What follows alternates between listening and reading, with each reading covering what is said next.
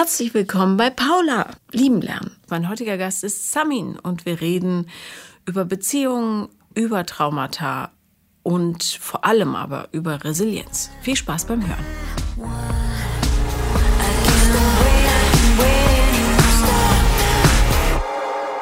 Herzlich willkommen, liebe Samin. Hallo Paula. Hallo. Das ist ein sehr, sehr schöner Name. Was hat der für eine Bedeutung? Äh, wertvoll, kostbar. Fantastisch, ja. Das ist doch ein schönes Lebensmotto auch. Ja. Lebst du danach? Mm, ja, ich würde sagen schon. Also ich sammle wertvolle Momente.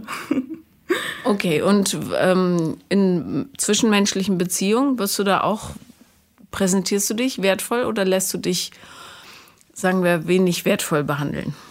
Was ja um, häufig Thema ist im Podcast, ne? Ja, ja, das stimmt.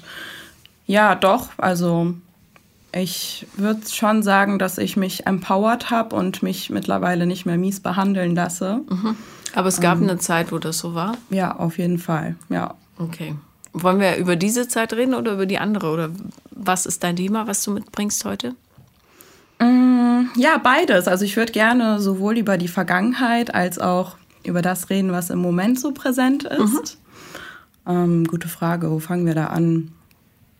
Hm. Ja, fangen wir mit der Vergangenheit an. Okay, dann genau, führ also, mich dahin.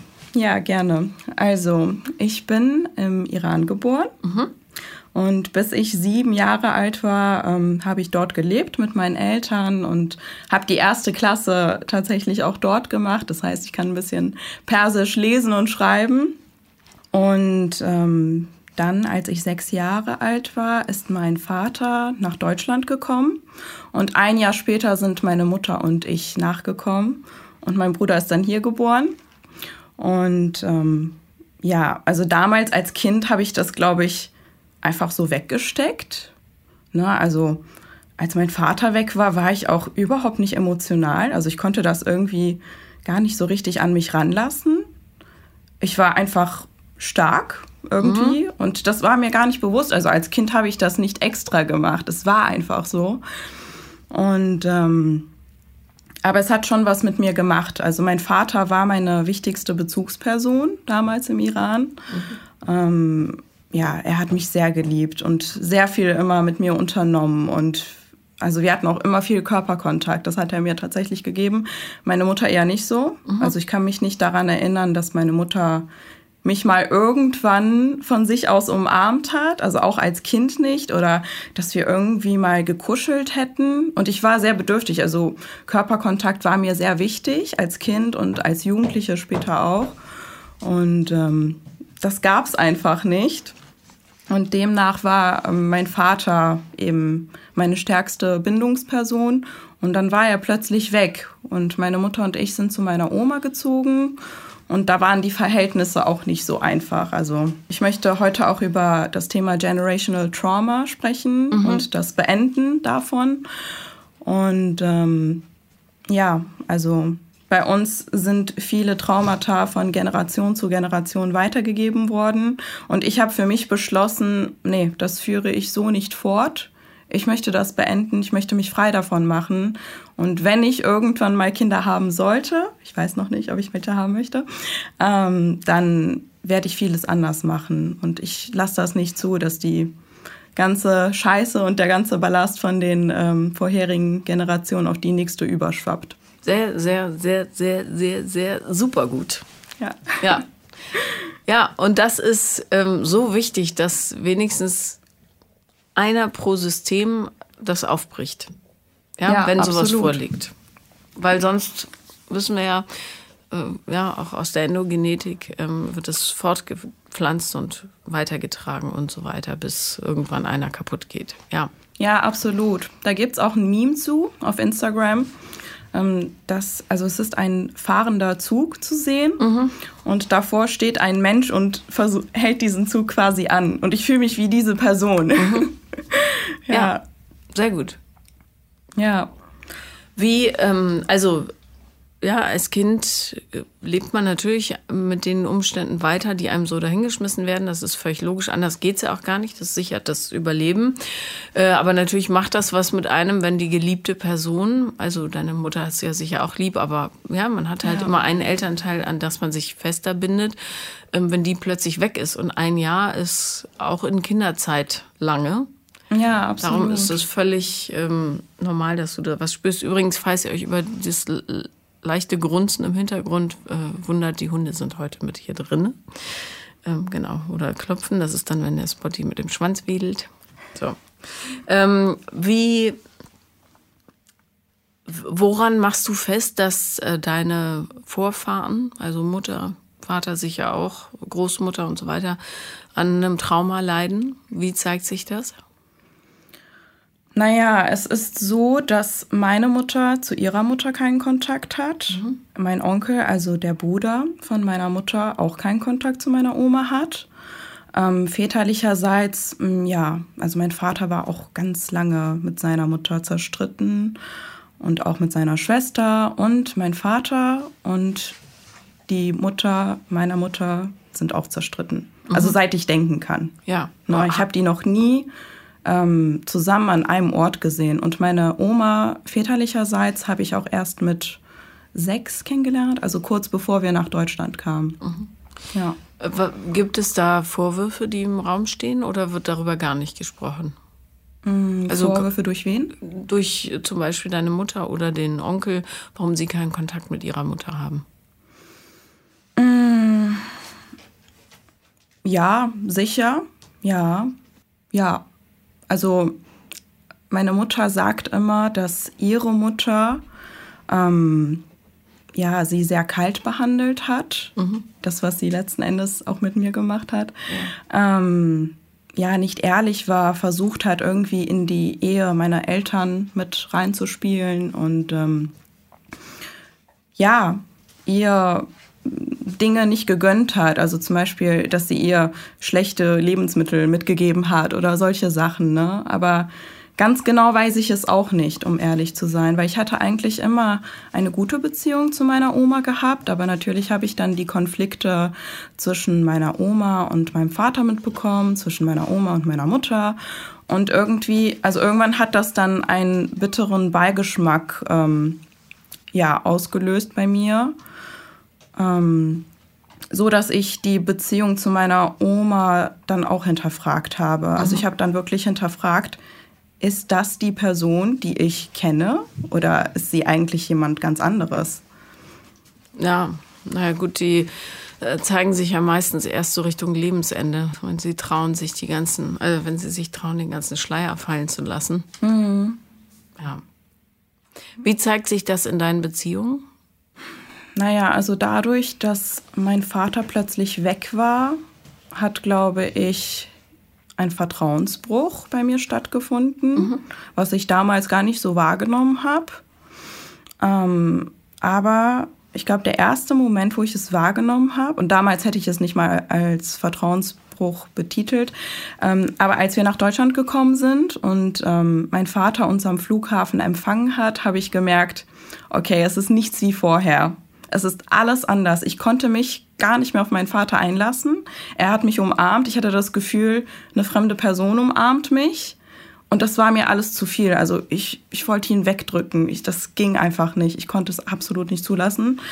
Und ich glaube, das ist etwas, was ich in meine Beziehungen getragen habe, weitergetragen habe. Und ähm, ja, dadurch auch gewisse Bindungsprobleme entwickelt habe. Mhm. Also früher hat es sich darin ausgedrückt, dass ich mir Partner ausgesucht habe, die eigentlich nicht verfügbar waren, ähm, also emotional nicht verfügbar. Ja, was ja Sicherheit für dich bedeutet, weil die verlassen dich dann nicht, weil du sie nie wirklich nah hast. Ja. Genau, richtig. Und dann ist es umgeswitcht, also dann hatte ich eine gesunde Beziehung, also habe einen Mann kennengelernt, der wirklich into it war und mich mit Haut und Haar geliebt hat. Und ähm, da war ich dann die äh, vermeidende Person. Mhm. Und jetzt fahre ich dieses Muster eher. Also ich falle nicht mehr auf Menschen rein, die keinen Bock auf mich haben und ne, mich nur so herhalten, hinhalten, ähm, sondern ich bin dann immer diejenige, die den anderen schön auf Abstand hält. Aber ich arbeite dran, also ich möchte das nicht, ich bin ja auch nicht glücklich damit. Und in der letzten Beziehung pff, war das auch echt hart. Also, inwiefern? Mh, es war so, dass wir uns auf der Arbeit kennengelernt haben und ähm, ich fand ihn super. Also ich fand die Gespräche super und wir haben uns einfach super verstanden. Das war nicht einfach nur, okay, wir interessieren uns für dieselben Themen und deswegen ist es schön, sondern man hat, man hatte so ein Gefühl füreinander. Man hat einander gespürt, wenn man miteinander gesprochen hat. Also auch bevor wir uns gedatet haben. Und ähm, ich habe es immer sehr genossen mit ihm. Und ähm, das war jetzt nochmal die Frage, jetzt habe ich den Faden verloren. Naja, wie sich das in deinem, also wie, wie, im Grunde wolltest du gerade erzählen, wie das jetzt aktuell ähm, läuft bei dir. Ja, genau. Und dann irgendwann haben wir uns angefangen zu daten. Also als wir uns kennengelernt haben, war er noch in einer Beziehung. Dann haben die sich getrennt und dann ähm, hat er mir sofort geschrieben und sagte, so, ich bin jetzt Single. ähm, wollen wir uns treffen? Ja, das finde ich auch immer ein bisschen merkwürdig, dass die Leute sich überhaupt keine Zeit nehmen, das so zu verarbeiten, ne? Weil ja. Auch was sie gerade erlebt haben in den letzten Monaten, Jahren und was sie daraus lernen können. Ja, die waren auch vier Jahre zusammen und das hat mich noch vorsichtiger gemacht, als ich eh schon war. Und ich dachte auch so, hm, wie soll ich das jetzt beurteilen? Soll ich ihn jetzt wirklich direkt treffen? Aber letzten Endes war das Interesse zu groß und ähm, wir haben uns getroffen, wir haben uns super verstanden, super viel gelacht zusammen, was ich ja sehr, sehr wichtig finde. Mhm. Und ähm, am Anfang war alles schön und nach dem ersten Date wollte er mich am nächsten Tag direkt nochmal treffen. Und das war mir schon zu viel. Also, also ich habe mich dann schon ein bisschen beengt gefühlt. Habe dann auch gesagt, nee, heute nicht. Also ich musste auch für eine Prüfung lernen, das wäre eh nicht gegangen. Und dann habe ich gemerkt, dass er total into it ist und total begeistert von mir. Und das hat dann ein Desinteresse in mir ausgelöst. Also immer, wenn er mir extrem nah sein wollte, wollte ich ihn also weit wegstoßen. Und ähm, das Spiel ging dann immer hin und her, also immer Nähe, Distanz, Nähe, Distanz. Und ich war die Herrscherin darüber quasi. Und ähm, ich habe mich in dieser Rolle gar nicht wohlgefühlt. Also ich wollte nicht allein Herrscherin über die Beziehung sein, aber irgendwie war ich da drin. Und er war, sage ich mal, in der ungünstigeren Position. Und ähm, ja, letzten Endes war das dann auch so eine On-Off-Sache, was ich eigentlich total schrecklich finde und was ich wirklich versucht habe zu vermeiden. Aber jedes Mal, wenn ich gemerkt habe, oh, wir sind uns sehr nah emotional, konnte ich es nicht mehr. Ich, ich konnte ihn nicht mehr sehen, ich konnte ihn nicht mehr riechen. Und ähm, ja, dann habe ich gesagt, du, ich brauche eine Pause oder, oder habe Schluss gemacht, ein paar Mal auch. Konntest du das ähm reflektieren in dem Moment, woher das kommt? Diese Angst vor Nähe? Ich weiß nicht. Also ich habe es darauf geschoben, ähm, dass er vielleicht, also dass es vielleicht daran liegen könnte, dass er nicht zu hundert Prozent mein Typ ist. Mhm. Ja, also pff, aber optisch meinst du oder persönlichkeitsbedingt? Nee, persönlichkeitsbedingt gar nicht, sondern optisch. Rein okay, optisch. Na gut, das war, also ich kenne dich ja jetzt nur ein paar Minuten, aber so viel wage ich zu sagen, also so oberflächlich bist du nicht. Dass, nee. Dass dir jemand bloß, weil er, weil die Nase krumm ist, nee, das ist, also genau nee. Daran wird es liegen. Nein, ähm, sowas ist immer darauf zurückzuführen, dass, ähm, ja, ganz plump gesagt, jemand Angst vor Nähe hat. Mhm. Weil Nähe in der Vergangenheit als etwas sehr ja, Enttäuschendes, Schmerzhaftes und so weiter empfunden wurde. Mhm. Und es gibt ein ganz, ganz schönes Buch, das heißt Attached. Das, ich weiß nicht, wie es auf Deutsch heißt, aber wenn ihr auf Amazon das eingebt, Attached, da werden ähm, verschiedene, ja im Grunde Beziehungstypen entwick- äh, beschrieben, also die, die vermeidende Person und, und so weiter. Äh, das wäre für dich sicher auch interessant. Ja. Ja. Wie hat er darauf reagiert, dass du ihn ständig, sobald irgendwie für ihn sicher spürbar die totale Harmonie herrschte, du da einen Riegel vorgeschoben hast? Ich möchte vorher noch was anderes ja. sagen. Und zwar, ich glaube, es war beides. Also sowohl die Anziehung oder die mangelnde Anziehung als auch äh, meine Problematik mit Nähe. Weil mhm. ich habe, also auch wenn wir uns körperlich nah waren, habe ich gemerkt, boah, ich fühle es irgendwie nicht. Mhm. Also, also beim äh, Sex, oder? Genau, ja. Also mhm. das erste Mal, als ich ihn nackt gesehen habe, war das auch so, hm, ja... eine Enttäuschung irgendwie, weil ich mir seine Konturen ganz anders vorgestellt habe, als die dann tatsächlich waren. Ähm, also er, er war jetzt nicht übergewichtig oder so, aber er war sehr weich und untrainiert. Und ja. Ja, also kann sein natürlich, dass du ihn nicht so ähm, ja, gefunden hast, aber das Ego, ähm, ja, was dafür zuständig ist, die Welt so zu basteln, dass du möglichst in Sicherheit bist, mhm. ja, also nicht verletzt werden kannst, ähm, nicht enttäuscht werden kannst und so weiter, konstruiert auch äh, so Wahrnehmungsfilter, die genau das füttern. Das heißt, wenn jemand das Potenzial hat, dir ganz, ganz nahe zu kommen, sucht das Ego Punkte, scannt das gut ab und sagt, ja, aber ehrlich gesagt, Ehrlich gesagt doch nicht. Guck mal, wie weich der ist. Ja. Ja, also ja. Ähm, ja, das Ego hat die Aufgabe, dich in Sicherheit zu wiegen. Mhm. Und es macht es mit sowas. Ne? Der ist nicht fest genug in der Körpermitte, darum ist er nicht der ideale Mann. Zack, bist du in Sicherheit. Weil selbst wenn der sagt, Samin, ich liebe dich doch nicht, bist du fein raus, weil es war nicht der richtige Mann. Ja, genau. Ja, also so funktioniert das.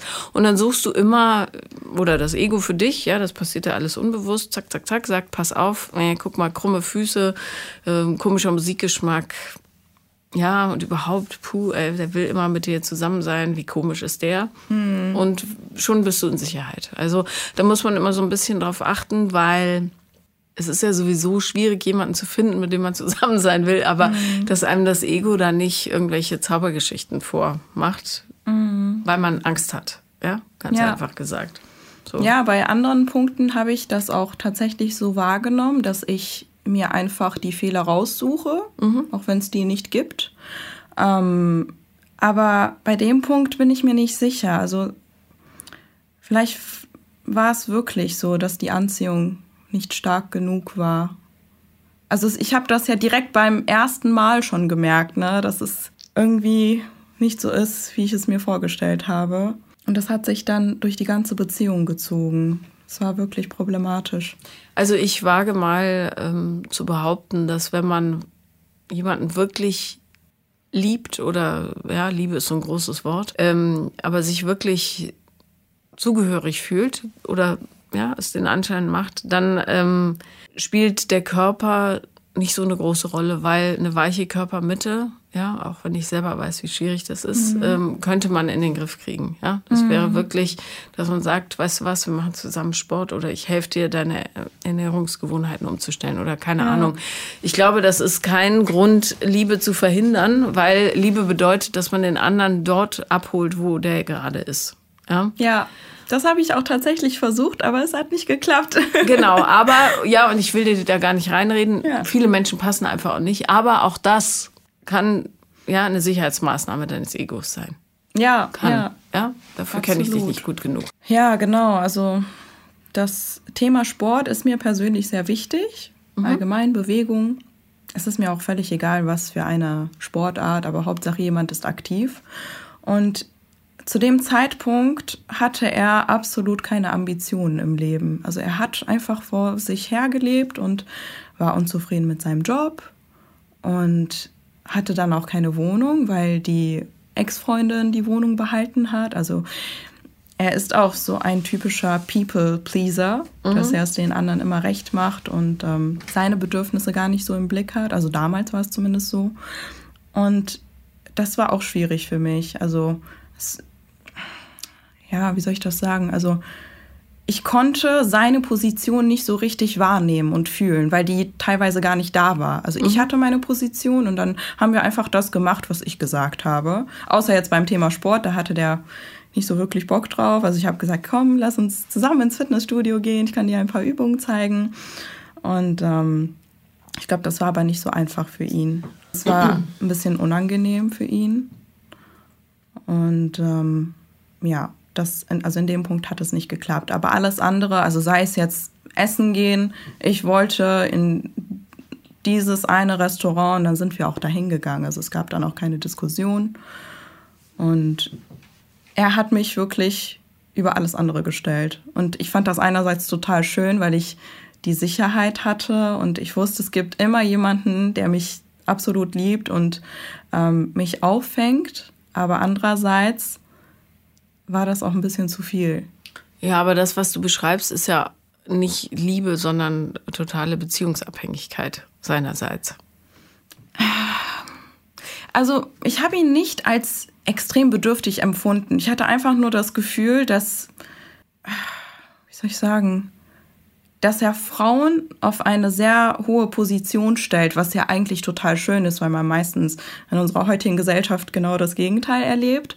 Und das war sehr erfrischend und sehr schön. Aber ich hatte nicht das Gefühl, dass er jetzt kaputt geht, wenn ich ihm sage, du, ich brauche jetzt mal eine Woche für mich oder so. Ne? Also er hat, er hat das auch immer angenommen und hat gesagt, ja, alles gut, sag mir einfach Bescheid, wenn du wieder bereit bist. Und ne, er hat sich immer gefreut, wenn ich ihm das Go gegeben habe, aber es war nicht so, dass ich das Gefühl hatte, dass er jetzt zitternd zu Hause sitzt und gar nicht mehr klarkommt. So war es nicht. Ja, aber das muss auch gar nicht sein. Also es reicht schon, wenn er ähm, jeden eigenen Impuls verliert, ne? Mhm. Sobald er in Beziehung ist, weil er nur im Außen lebt. Ja? Ja. Was du sagst, machen wir, das ist gut und alles andere mal gucken. Also er ist super reaktiv, mhm, ja, und hat, findet gar keinen eigenen Lebenssaft. Ja. Quasi. Und das ist natürlich nicht sehr attraktiv, ja, das gebe ich zu. Ja, ja, ja. Das ist der Punkt, genau. Warum, also was gefiel dir an ihm? Warum bist du trotzdem mit ihm zusammengeblieben? Ach, vieles. Ähm, seine herzliche Art, ähm, seine liebevolle Art, wie er mit Menschen umgegangen ist, sein Humor. Mhm. Mm. Ja, das, das sind so die Hauptpunkte eigentlich. Wie hast du dich in der Beziehung gefühlt? Sehr wohl, sehr, mhm, sehr wohl, ja. Obwohl der Sex geht so war und... Ja, ja. Wie lange wart ihr zusammen? Ähm, also brutto würde ich sagen, drei Jahre. Mhm. Das habe ich übrigens aus deinem ersten Buch, Brutto ah, und Netto, also, ja, mit ja. dem Zusammensein, ja. Also bei uns gab es auch ein Brutto und Netto, Brutto, mhm, drei Jahre und Netto würde ich sagen anderthalb ungefähr. Mhm. Ja, also es gab immer wieder Zeiten, wo wir Pause hatten und ne, also irgendwann hab, haben wir dann auch gar nicht mehr gesagt, so, wir sind jetzt zusammen, jetzt sind wir nicht zusammen, wir haben uns einfach getroffen und haben Zeit zusammen verbracht und haben das dann gar nicht mehr so betitelt. Weil das ja irgendwie auch lächerlich ist, wenn man sagt, so, jetzt sind wir wieder ein Paar und ach nee, jetzt brauche ich wieder meine Zeit, um äh, durchatmen zu können. Äh, jetzt sind wir kein Paar mehr. Wir haben uns einfach getroffen. Als zwei Menschen, die, die sich ähm, einander sehr verbunden fühlen. Ja. Wie hast du dich gefühlt in den Phasen, wo ihr keine Zeit miteinander verbracht habt? Erstmal ähm, hatte ich das Gefühl, ich krieg wieder Luft. Mhm. Also erstmal war es angenehm. Ich dachte, puh, okay, die Bedrohung ist vorbei. Er kann mir nicht zu nahe kommen. Ähm, also das habe ich natürlich nicht gedacht, aber gefühlt. Ja. Ähm, und dann kam die Phase, wo ich ihn extrem vermisst habe und dachte, fuck, das ist so eine tolle Person, die dich so sehr liebt und dich genau so nimmt, wie du bist. Er würde keine einzige Sache an mir ändern wollen. Warum kannst du dich nicht darauf einlassen? Warum geht das nicht? Scheiße, scheiße, ich will es unbedingt. Ich wollte es wirklich, weil ich wusste, das ist, das ist eine sehr, sehr gesunde Beziehung. Das ist eine sehr gesunde Art, die wir miteinander haben. Wir waren immer super offen miteinander, haben alles besprochen. Ich habe alles angesprochen. Also auch das Thema, ne, dass er sich selber nicht äußert, dass er keinen eigenen Standpunkt hat. Das habe ich ihm alles, ne, direkt hingeknallt. Natürlich auf eine respektvolle Art und Weise. Und dann dachte ich, guck mal, jetzt ähm, hast du jemanden, mit dem du so eine gute Kommunikation hast und mit dem du so in Harmonie bist, äh, hast du aufgegeben. Fuck, ich muss wieder zurück. Naja, gesund wäre, oder sagen wir so, gesund würde ausschließen, dass ihr euch die ganze Zeit trennen müsst und so, damit du atmen kannst, ne? Und gesund ja. wäre auch, dass er eigene Impulse findet, so, mhm, für das Leben. Aber Ich verstehe, was du meinst. Also dieses gute Gefühl halt, ne? Ja. Das ist ähm, das Bauchgefühl. Ja, naja, das ist schon ganz schön dramatisch gewesen. Also es ist eine energetisch raub, also energieraubende Geschichte, die ihr da gelebt habt. Ja. Äh, aber die Sehnsucht nach der Harmonie ist natürlich da. Ja, absolut. Wie, wie ist er denn damit umgegangen, wenn du gesagt hast, nie hast du eigene Impulse, immer machen wir nur das, was ich will und so weiter? Also, er hat mir zugestimmt. Also natürlich.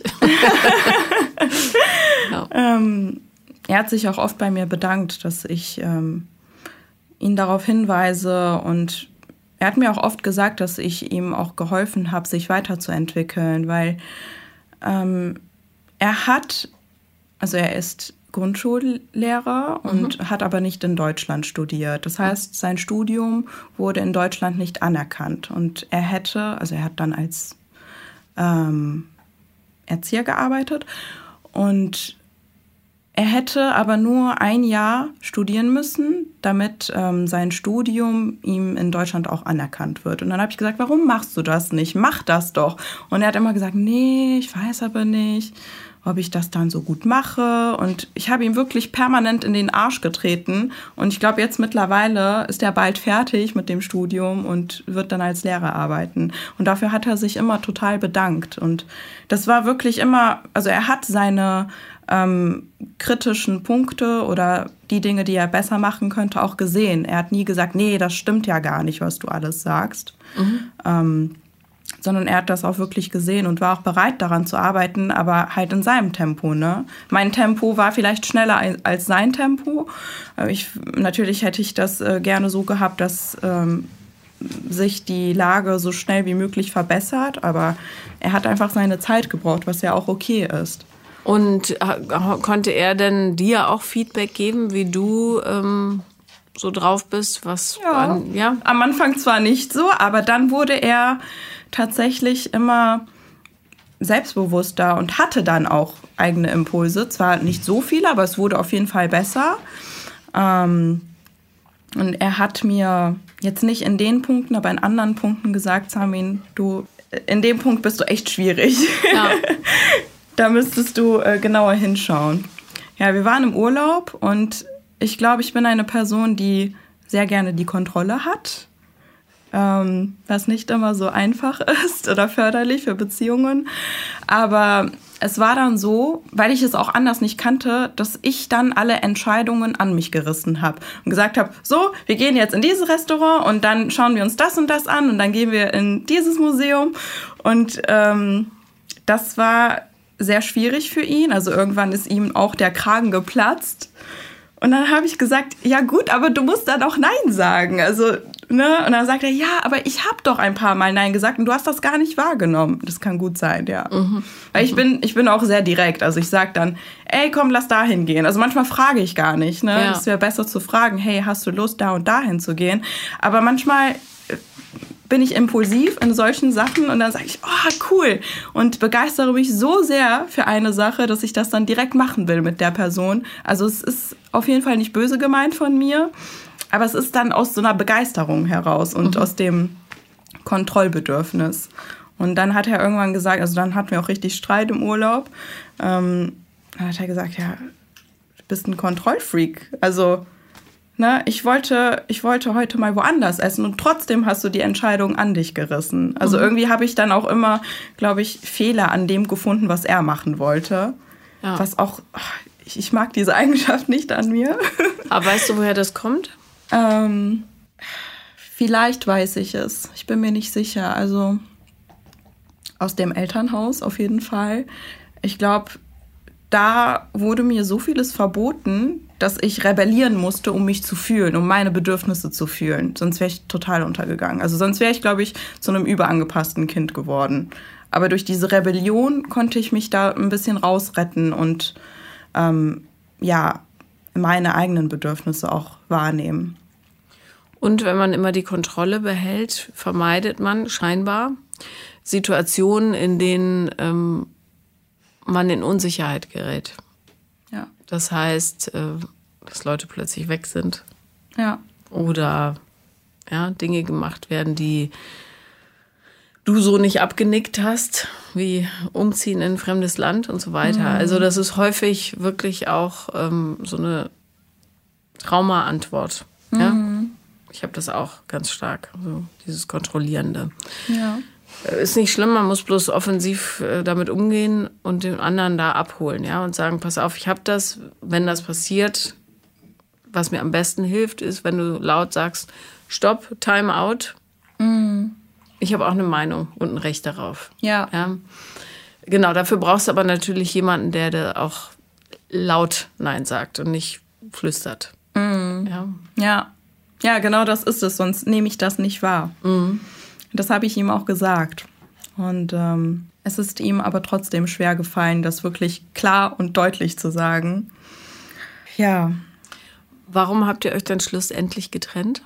Mm, ja, also es ist so ein bisschen ausgelaufen. Also mm, ja, es war ja on-off und dann irgendwann war ich aber total into it und dachte so, okay, ich glaube, so langsam könnte ich mir, glaube ich, sogar vorstellen, dich meinen Eltern vorzustellen.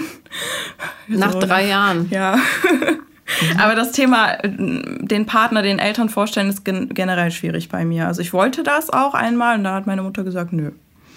Nee. Aha, wie schade. Find doch erstmal den Mann, den du auch wirklich heiraten willst, mit dem du den Rest deines Lebens verbringen willst und dann kannst du äh, uns ihn vorstellen. Okay, also deine Mutter hat tatsächlich so ein bisschen ein Temperaturproblem, ja? Ja. In Richtung Wärme. Ja. Mhm. Genau. Und ähm, das fand ich sehr, sehr schade. Aber da, also am Anfang der Beziehung war das natürlich auch eine Erleichterung für mich, ne? Weil das hat mir auch ein bisschen, also der Gedanke daran hat mir auch ein bisschen die Kehle zugeschnürt. Ich war auch total, oh, ja, habe mich auch total beengt gefühlt, als ich seine Mutter kennengelernt habe. Ja, aber auf jeden Fall, ich war dann irgendwann ähm, so mehr dabei und konnte mich immer besser darauf einlassen. Und dann war er aber nicht mehr so richtig dabei und hat dann gesagt, du, ich, also ich wollte ständig was mit ihm unternehmen und so. Und dann hat er gesagt, ich brauche eine Pause. Mhm. Ähm, ja, und hat mir auch ganz klar gesagt, dass er sich nicht sicher ist, ob das was für die Ewigkeit ist, weil das halt immer so ein Hin und Her ist. Und er möchte in sich gehen und ne, sich auch mehr seinem Studium widmen und den Fokus anders setzen. Habe ich gesagt, ja, alles gut, mach das. Wenn du das Gefühl hast, du bist soweit und du möchtest dich wieder mit mir treffen, dann sag mir Bescheid. Ähm, und ja, also wir waren da auch super offen. Er hat mir auch erzählt, ähm, dass er eine Frau daten wird. Habe ich gesagt, ja, alles gut, viel Spaß. Und ich habe... Das war so lustig. Ich habe genau am selben Tag auch eine Person gedatet. Ich habe es ihm auch gesagt und dann haben wir uns zufällig gesehen. Also ich habe ihn gesehen, er mich aber nicht. Mhm. Und da habe ich so überlegt, okay, was mache ich jetzt? Sage ich jetzt Hallo oder gehe ich jetzt einfach vorbei? Aber ich bin dann einfach vorbeigegangen. Gut. Ja, weil das wäre sehr seltsam ja, gewesen. Ja, das stimmt. Ja, und ähm, ja, das war irgendwie witzig. Und dann hatten wir immer weniger Kontakt. Und dann habe ich ihm im Sommer... Ähm, gesagt, also ich bin dann wirklich auch nochmal in mich gegangen und dann dachte ich, oh, ich lerne nur Idioten kennen und er war wirklich der Beste und ähm, hat mich super behandelt und ich habe mich immer wohl gefühlt, wir hatten eine tolle Kommunikation, wir waren auf einer Wellenlänge, ich, ich muss ihn zurückhaben und dann habe ich ihm das kommuniziert und da sagte er, ja, Samin, keine Ahnung, ich weiß nicht, was ich darauf antworten soll, keine Ahnung. Und dann haben wir uns noch ein paar Mal getroffen und dann, ähm, ja, er war dann auch irgendwie so kalt zu mir, womit ich gar nicht klar gekommen bin, weil er war ja immer die Person, die mir Wärme gegeben hat, die mir Sicherheit gegeben hat und dann plötzlich ist das alles weggefallen. Und dann hat er irgendwann gesagt, nee, kann ich mir nicht vorstellen, ich möchte was Neues. Ich mhm. möchte mich mit jemand anderem treffen und eine neue Beziehung angehen. Genau, ich glaube mittlerweile... Ich weiß nicht, ob er eine Freundin hat, aber er datet zumindest jemanden. Wie lange ist das her? Dass ich ihm das gesagt habe, dass ich es mir vorstellen nee, kann. Nee, also dass er quasi gesagt hat, er möchte das nicht. Das war, glaube ich, Ende Sommer, Anfang Herbst so. Mhm. Ja. Und wie geht's dir heute damit? Gut, also das war erstmal hart, weil das war auch die Zeit, wo ich dir geschrieben habe das erste Mal, weil mhm. er hat mich quasi abgewiesen und mit der Familie lief es nicht gut, Freundschaften sind auseinandergegangen, mein bester Freund ist ausgewandert, also alles auf einmal. Und Scheiße. Ja, erstmal bin ich gar nicht gut damit äh, klargekommen, weil er war immer mein Anker und er hat mir das quasi mit einem Satz weggenommen. Und ich war wirklich super traurig, habe auch geweint und, ne, also ich sag mal so, ich war jetzt nicht am Boden zerstört, aber ich war sehr traurig darüber. Aber mittlerweile komme ich gut damit klar. Also ich habe auch überhaupt keine negativen Gefühle. Ähm, ich gönn's ihm auch. Ich habe ihm auch immer gesagt, ich habe gesagt, du, ich weiß, dass ich, dass es nicht immer leicht ist mit mir und dass ich mein, mein Gepäck zu tragen habe und dass ich meine Themen habe. Ähm, ich wünsche dir einfach nur, dass du irgendwann mit jemandem zusammen bist, der dir genau dieselbe Sicherheit bieten kann, ähm, die du der Person auch bietest. Und deswegen freue ich mich für ihn. Natürlich, manchmal, wenn ich dann irgendwas auf Social Media sehe, dann bin ich schon so ein bisschen, also es ist schon ein bisschen unangenehm. Mhm. Aber ich habe keine negativen Gefühle. Ich gönn's ihm. Gut für dich. Ja. So. Und ich muss auch sagen, also ich schätze ihn bis heute noch total als Person und ich liebe ihn auch als Person. Also nicht auf eine romantische Art und Weise, aber ich liebe seine Seele, weil er mir so viel gegeben hat, weil er mir gezeigt hat, wie es sich anfühlt, wirklich geliebt zu werden. Weil alles davor war wirklich Katastrophe. Und deswegen bin ich ihm sehr dankbar, ja. Du hast gesagt, mit der Familie war es schwierig. Was ist da passiert? Also, ja, da hatten wir Kontaktabbruch. Das ist auch so eine Sache. Also ich hatte mit meiner Familie sehr oft ähm, auch genau diese On-Off-Beziehung. Und das war eine Phase, ach, ich weiß gar nicht mehr, worüber uns wir gestritten hatten, ehrlich, ehrlich gesagt. Ich verdränge sowas immer. Also, ich also wir streiten uns, wir haben einen Konflikt und dann weiß ich es äh, zwei Wochen später gar nicht mehr. Und das hatte ich schon immer so. Also das hatte ich auch als Kind. Ähm, wir hatten Konflikte. Was heißt, wir hatten Konflikte? Also die, sind, die konnten mich einfach nicht auf eine liebevolle Art und Weise erziehen. Ne? Ähm, es gab irgendwas, was denen nicht gepasst hat. Dann wurde ich entweder beleidigt, körperlich angegriffen. Ähm, Schlagen oder, die dich? Ja, die haben mich geschlagen, ja. Also jetzt nicht mehr, ne? Mhm. Jetzt nicht mehr. Aber damals als Kind schon. Also das waren äh, teilweise kleine Sachen. Also zum Beispiel, ähm, ja, so das Handgelenk irgendwie verdrehen oder so. Oder, ne? Das ist keine also, kleine Sache, finde ja. ich. Also. Ja. Aber verprügeln, also richtig verprügeln war auch dabei. Dein Vater oder deine Mutter? Mein Vater, ja. Mhm. Meine Mutter hat mich nicht verprügelt, aber halt ne, eben diese anderen Sachen. Aber mein Vater hat mich auch ähm, dreimal richtig ordentlich verprügelt, ja. Und genau, ich, also mit denen hatte ich auch immer diese On-Off-Beziehung. Ich bin mit siebzehn von zu Hause abgehauen, mhm. weil ich es nicht mehr ausgehalten habe. Kein Wunder. Ja, genau. Also ich, das erste Mal hat er mich, glaube ich, mit zwölf verprügelt. Was war der Anlass? Keine Rechtfertigung, aber ich wüsste gerne, was ihn dazu getrieben hat. Ich überlege gerade. Es ist einfach weg. Ich, ich weiß es nicht mehr. Es ist weg. Ähm, keine Ahnung, das weiß ich nicht mehr, aber irgendeine Kleinigkeit. Ich meine, ich war ein zwölfjähriges Kind. Ja, ja.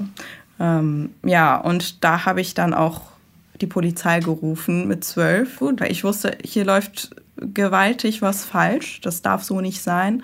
Die Polizisten waren völlig unfähig. Die haben gesagt, ich soll bitte in mein Zimmer gehen und ähm, ne, warten, damit die mit meinen Eltern reden können. Und dann äh, kamen die ins Zimmer und haben gesagt, ach, dein Vater ist ein sehr netter Mensch und ähm, ja, konzentrier dich auf die Schule und dann wird das alles schon. So kleine Familienprobleme sind normal, mein Gott. Und dann sind die gegangen. Schön, ja. Ja, super. Und dann ist das irgendwann nochmal vorgekommen, zwischen zwölf und siebzehn. Und da habe ich beschlossen, wenn das noch einmal passiert, wenn ich nochmal so verprügelt werde, dann bin ich weg. Dann gehe ich zum Jugendamt. Und das ist dann mit siebzehn passiert. Da war das Thema, ähm, dass meine, mein Vater Musik angemacht hatte. Also es war irgendwann, keine Ahnung, elf Uhr nachts oder so. Ich wollte schlafen, ich hatte am nächsten Tag Schule gehabt. Ähm, und ähm, ja...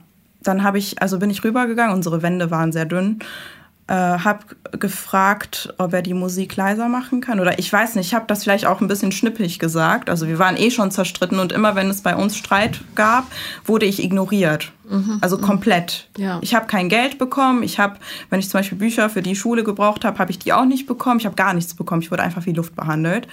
Ähm, es gab auch kein Hallo, kein Tschüss, nichts. Und genau, es war eh schon ähm, eine konfliktbehaftete Phase. Und dann habe ich gesagt, ja, kannst du die Musik leiser machen? Du weißt, dass ich morgen Schule habe.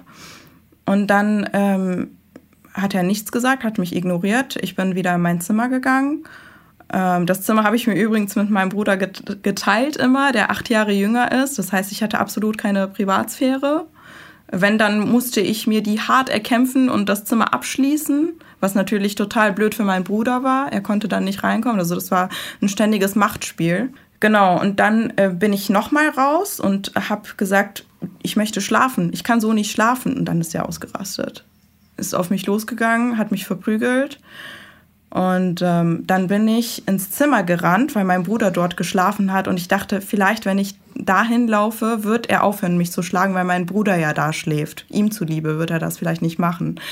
Der ist mir aber gefolgt, hat mich aufs Bett geschmissen und auf mich eingeschlagen.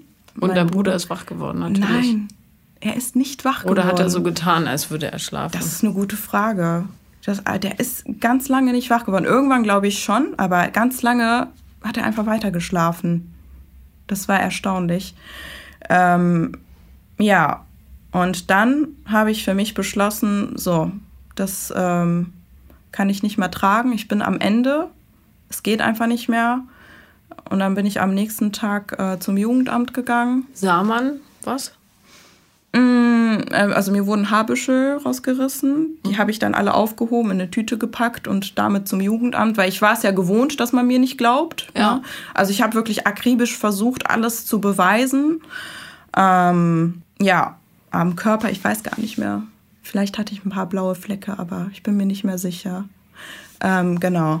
Bin dann damit zum Jugendamt und das erste Mal in meinem Leben wurde mir geglaubt, dass bei mir was falsch läuft. Ich habe früher auch ganz oft ähm, in der Schule, was heißt ganz oft, aber schon, schon so zweimal, äh, bin ich zu Lehrern gegangen und habe gesagt, dass etwas bei uns falsch läuft. Und immer wurde gesagt, ach ja, ich hatte auch Probleme mit meiner Tochter. Das ist ganz normal. Mhm. Das ja. tut mir sehr leid. Ja, mir auch. Für mein früheres Ich. Dann ähm, hat man mir dort endlich mal geglaubt und das hat dann aber sehr lange gedauert, bis ich ähm, raus konnte. Also ich habe auch direkt gesagt, ich möchte bitte in eine Pflegefamilie, weil ich habe einfach dieses familiäre Setting gesucht und Personen, zu denen ich wirklich eine Bindung aufbauen kann. Also einfach ein Elternersatz, ne? Aber da haben die gesagt, nee, mit siebzehn bist du schon zu alt dafür, das geht leider nicht. Und ähm, meine Eltern haben natürlich Bescheid bekommen, dass ich beim Jugendamt war. Und dann gab es ein Gespräch. Und ähm, ja, die waren total, die haben mich wirklich gehasst, also wirklich gehasst, weil die der Meinung waren, dass ich die Familienehre beschmutzt hätte. Also Familien äh, aus dem Mittleren Osten kennen das ja, dass das äh, ein absolutes No-Go ist, wenn das mhm. Kind einfach so auszieht und früh und jung auszieht. Und das dann auch noch über das Jugendamt, das geht ja gar nicht. Mhm. Und dann wurde ich zu Hause, also ich hatte dann die Option, ähm, entweder in eine pädagogische Ambulanz zu gehen oder dann ähm, die Zeit zu Hause zu verbringen, bis ich äh, quasi einen Platz in einer Einrichtung habe. In die pädagogische Ambulanz ähm, wollte ich nicht. Die wäre auch irgendwo im Nirgendwo gewesen, total abgelegen, ganz weit weg von der Schule. Ähm, und, und konntest du nicht zu einer Freundin oder so? Nee, das haben meine Eltern mir nicht erlaubt. Also die hatten ja das äh, Aufenthaltsbestimmungsrecht. Äh, das haben die partout abgelehnt. Also, die, also ein paar Tage konnte ich bei meinem damaligen äh, Freund verbringen. Aber dann haben die irgendwann gesagt, nee, die Samin kommt jetzt zu, nach Hause. Und das haben die extra gemacht. Also ich, ich habe wirklich versucht, da den Kontakt zu vermeiden und damit auch Konflikten aus dem Weg zu gehen. Aber das haben die mir nicht erlaubt. Also die wollten mich wirklich zu Hause haben, damit die mich weiterhin äh, ignorieren können, mir Gewalt antun können und so, ne? Und zeigen können, so, jetzt bist du quasi so die Ausgestoßene. Also die wollten mir das wirklich, ähm, die wollten mich das wirklich fühlen lassen. Und dann beim zweiten Gespräch haben die gesagt, die Samin geht jetzt in die P A, also pädagogische Ambulanz, wo ich auf gar keinen Fall hin wollte. Also ich war lieber zu Hause als dort. Und ich war total kaputt, also total fertig mit den Nerven. Das war übrigens der, mein letztes Abi-Jahr. Mhm. Kann man sich ja vorstellen, wie gut ich mich äh, zu der Zeit auf die Schule konzentrieren konnte. Ähm, ja. Wussten deine Freundinnen das? Also ja, alles? Ja. Ja. Mhm. Ähm, ja, die engsten Freundinnen wussten das, aber ansonsten habe ich das ähm, versucht zu vertuschen. Ich wollte nicht, dass irgendwer aus der Stufe das erfährt, weil ich, also meine Schule war eine Katastrophe, meine Stufe, meine Klasse. Ich wurde auch immer gemobbt und dann hatte ich Angst, dass das ähm, noch ein Grund sein könnte, ähm, gemobbt zu werden. Ja, und dann war ich eine Woche da, es war Katastrophe. Also ich war mit ganz vielen traumatisierten Jugendlichen auf einem Haufen. Also die haben da auch alle natürlich ihre Geschichten ausgepackt, was einfach viel zu viel für mich war. Ich war eh schon so sehr mit meiner eigenen Geschichte beschäftigt und ich hatte das Gefühl, mein Kopf platzt. Also ich wollte das alles gar nicht hören, aber irgendwie ging das auch nicht. Man hatte auch kein Einzelzimmer. Katastrophe. Also wirklich ähm, Jugendliche, die vergewaltigt wurden und sowas. Also ganz, ganz schlimme Dinge. Ist schade, ne, dass das so beschissen geregelt ist, ja, weil die absolut. Gelder nicht gegeben werden. Ja, ja, und dann konnte ich jeden Morgen ähm, fast zwei Stunden zur Schule fahren. Mit Bussen und äh, dreimal umsteigen. Aber du hast es gemacht. Ich habe es gemacht, ja. Tough. Ja. Und ich habe immer den Schein bewahrt. Ne? Also ich hatte diese ganze Scheiße am Hals, aber trotzdem in der Schule saß ich da und man hat mir nichts angemerkt. Ne? Also ich weiß nicht, vielleicht äh, hätte man auch was merken können, man hat es aber nicht sehen wollen. Also das Gefühl hatte ich oft bei meinen LehrerInnen. Ah, ja, und ähm, dann war ich eine Woche da und habe ich gesagt, ich halte es nicht mehr aus. Ich muss nach Hause. Es geht einfach nicht mehr. Und dann bin ich nach Hause, habe dann die ganzen Sommerferien, also sprich sechs Wochen zu Hause verbracht unter den Umständen. In deinem Zimmer? In, äh, ja, meinem Zimmer. Also eurem? Ja, genau. Hat dein Bruder mit dir darüber gesprochen oder hast du ihm das erklärt, warum du weg bist? Wurde ja. der auch verprügelt? Mm. So extrem nicht, aber er hat auch auf jeden Fall körperliche Gewalt erfahren. Mhm. Nicht so oft und nicht so extrem wie ich, aber schon. Aber ich muss dazu sagen, mein Bruder ist auch ein anderer Typ als ich. Also ich bin eher so die Rebellin, die dann auch Widerworte gegeben hat. Also ich wusste immer, wenn ich Widerworte gegebe, äh, gebe, dann ist das mein Ende. Dann werde ich entweder beleidigt, ignoriert oder geschlagen. Ne, so. Und mein Bruder hat das alles eher so ein bisschen sanfter geregelt, weil er vom Typ her einfach anders ist. Und das kam besser bei meinen Eltern an. Naja, und er ist ein Junge, ne? Das ja. wird ja völlig anders be- betrachtet. Ja. Also, äh, ja, kein Wunder, dass du äh, ne- Probleme mit Nähe hast. Das mm. ist ja völlig logisch, ja. ja. Wie, äh, wie ist dein Abischnitt dann geworden am Schluss? Mittelmäßig. Ja. Mittelmäßig ist gut genug. Ja, das Gefühl hatte ich nicht, weil ich... Ähm, super viele Absagen von Unis bekommen habe. Was also wolltest wollte, du denn studieren? Erstmal wusste ich das noch gar nicht so genau, deswegen ähm, habe ich dann irgendwas angefangen zu studieren, aber eigentlich wusste ich, dass das nichts für mich ist, also Richtung Wirtschaft. Mhm. Aber dann wusste ich irgendwann, also nach kurzer Zeit eigentlich, dass ich etwas Richtung äh, Psychologie oder Pädagogik machen möchte, irgendwas, womit ich äh, so... Die Selbstheilung so, vorantreibe. Ja, das zum einen und ich interessiere mich auch einfach sehr für die menschliche Psyche. Mhm. Und ähm, ja, bin aber nirgends reingekommen. Ich war total frustriert. Also ich hatte es wirklich nicht einfach auf meinem Bildungsweg, muss ich sagen. Mm, ja, und dann ähm, habe ich mir hart einen Studienplatz erkämpft, indem ich mich reingeklagt habe. Alles auf eigene Faust, alles selbst bezahlt. Damals mit einundzwanzig. Ähm, ja, habe dann endlich äh, studieren können. Habe soziale Arbeit studiert. Bin jetzt mittlerweile auch fertig und jetzt bin ich im Master. Im Master hatte ich genau dieselbe Scheiße, ähm, bin wieder nicht reingekommen, obwohl ich einen guten Schnitt hatte, aber da wird natürlich ein Einserschnitt erwartet, habe mich wieder reingeklagt und jetzt bin ich drin. Hältst du inne und sagst, ich bin wahnsinnig stolz auf dich? Ja, gut. Absolut. Sag es laut und deutlich. Ja. Wirklich. Jeden ja. Tag. Ja. ja. Also wenn du das so komprimiert erzählst, äh, ist das echt beeindruckend. Mhm. Ja, ich hoffe, dass du das sehen kannst. Ja. Ja, an manchen Tagen ist es, glaube ich, selbstverständlich für mich. Und an anderen denke ich mir schon so, boah, du hast schon einiges geschafft. Ne? Es ist nicht so, es ist nicht so selbstverständlich. Nee, vor allem ohne Hilfe von außen. Mhm. Ja, du hattest niemanden, der dich in irgendeiner Weise unterstützt hat, sondern eher Leute, die wie Senkbleie an deinen Füßen gehangen haben. Mhm. Ja? Und gesagt haben, schaffst du sowieso nicht. Kannst ja, total. Du nicht, darfst du nicht. Mhm. Ja. Ja, mir wurde ja auch immer äh, auf dem Gymnasium das Gefühl gegeben, ne? Also es gab niemanden, der mich irgendwie gefördert hat, der mir geholfen hat. Ich muss auch dazu sagen, ähm, ich bin ja mit sieben nach Deutschland gekommen und mhm. in der fünften Klasse war mein Deutsch noch nicht so perfekt. Ja. Ich habe Mathe, Sachaufgaben oft auch einfach nicht verstanden. Du, und die verstehe ich nicht und ich bin ja. hier geboren. Also. Ja, und ich habe ich hab ja. Dinge teilweise allein wegen der Sprache nicht bearbeiten können und niemand hat mir geholfen. Ähm, und irgendwann wurde Mathe dann auch komplizierter, da bin ich dann erst recht nicht mehr mitgekommen. Da habe ich meinen Eltern gesagt, ich brauche Hilfe, ich brauche Nachhilfe.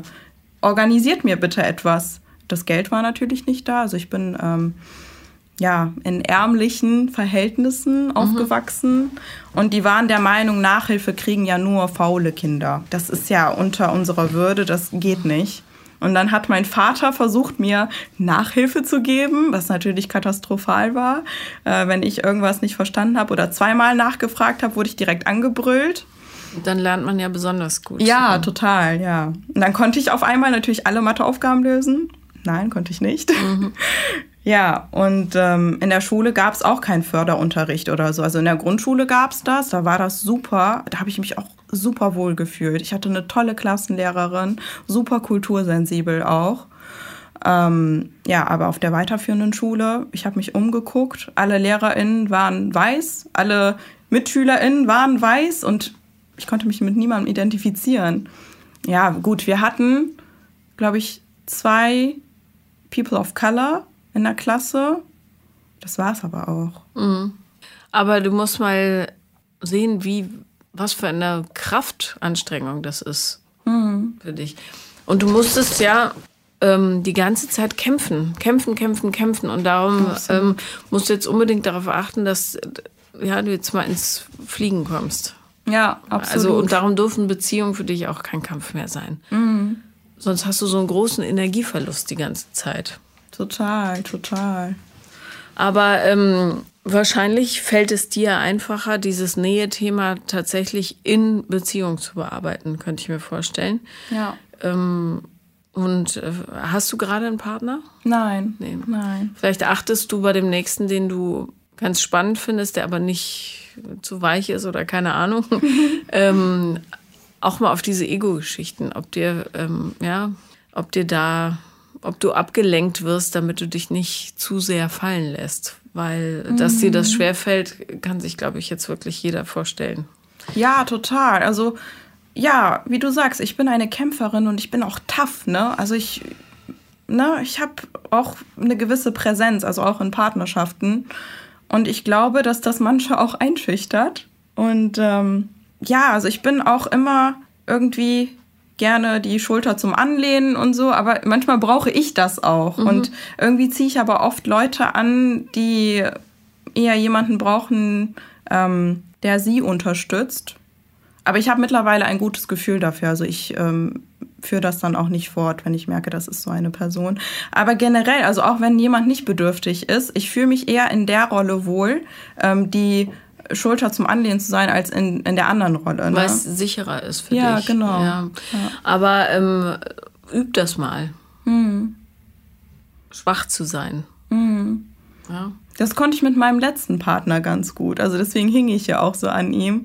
Also mit ihm konnte ich wirklich alles zeigen. Also ich habe so oft auch geweint und na, wenn ich verzweifelt war, dann habe ich es ihm gezeigt und das war wirklich schön, ja. Gut.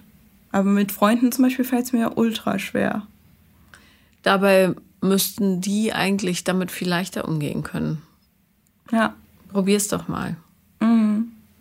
Ja. Hast du mit deinen Eltern noch Kontakt? Mhm. Ja, wir haben Kontakt. Ähm ja, ich versuche so ein bisschen die Distanz zu bewahren, ne? Also, dass ich nicht zu oft da bin, ähm, dass die das auch zu schätzen wissen, wenn ich dann mal da bin, dass die auch, dann auch das Gefühl haben, es ist etwas Besonderes, dass ich komme. Ähm, ist dem so? Ja, also wenn ich selten da bin, dann äh, funktioniert das eigentlich, mhm. ja. Also ich gucke, dass ich nicht jede Woche da bin. Ich, so einmal, einmal alle zwei Wochen ist gut. Das finde ich schon ganz schön häufig. Also, ähm, wie alt bist du jetzt? fünfundzwanzig. fünfundzwanzig, ja. Ja gut, da ist man noch ein bisschen näher an den Eltern. Ich bin ja, mir reicht's, wenn ich die einmal alle drei Monate sehe. Ja. Also aber, oder was heißt Eltern mehr? Mein Vater und meine...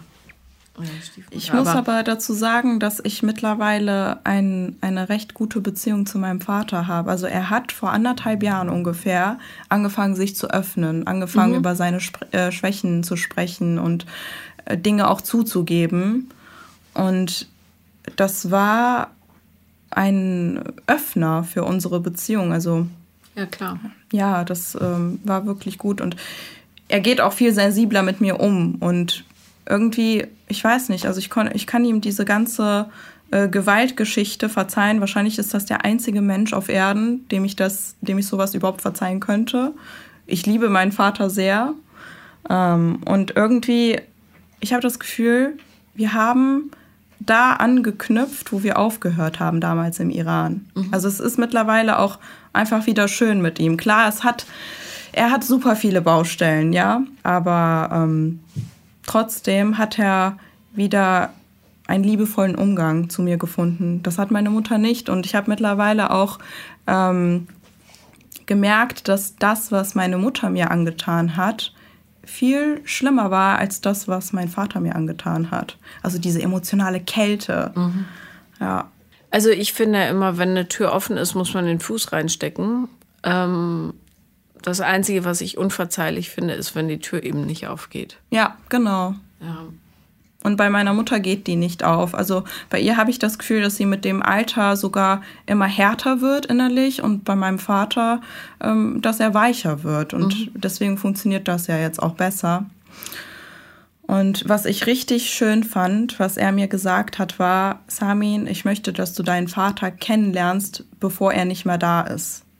Ich möchte dir Dinge erzählen, ich möchte dir von meinen Traumata erzählen. Und er hat letztens, ist gar nicht so lange her, ähm, da haben wir auch über das Thema Schlagen gesprochen, also manchmal kommt das vor, dass wir über die Vergangenheit sprechen. Und dann hat er gesagt, ähm, dass er selber jeden Tag Gewalt erlebt hat, in der Schule, zu Hause. Wir sind dann nicht weiter drauf eingegangen. Aber das war, das ist eine neue Information für mich. Das ändert natürlich auch mein Bild. Ne, das, es ist keine Entschuldigung für das, was er getan hat. Weil jeder Mensch ist ab einem bestimmten Alter fähig dazu, sein Verhalten zu reflektieren und in eine andere Richtung zu lenken. Das hat er nicht geschafft, aber trotzdem kann ich nachvollziehen, wo diese Gewalt, diese Aggression herkommt. Mhm. Ja. Ja, und das zeigt wieder, wie wahnsinnig wichtig es ist, sich auch mit seinen Schwächen und seinen Verbrechen und seinen Fehlern anderen zu öffnen und zu erklären. Mhm. Damit vor allem Kinder das wenigstens verstehen, wo es herkommt. Ja. Was es nicht besser macht, aber zumindest verständlicher. Ja. Vielen Dank, dass du da warst. Ja, danke dir. Das war Paula. Lieben lernen, der Podcast. Ihr wisst, wir haben einen anderen Namen. Und wenn ihr auch mal dabei sein wollt, dann schreibt mir auf Instagram, The Real Paula Lambert bin ich da. Lest mein aktuelles Buch, das heißt, geh schon mal in dich, das Glück kommt danach. Und oder schreibt mir eine Mail, paulalambertmail at gmail dot com.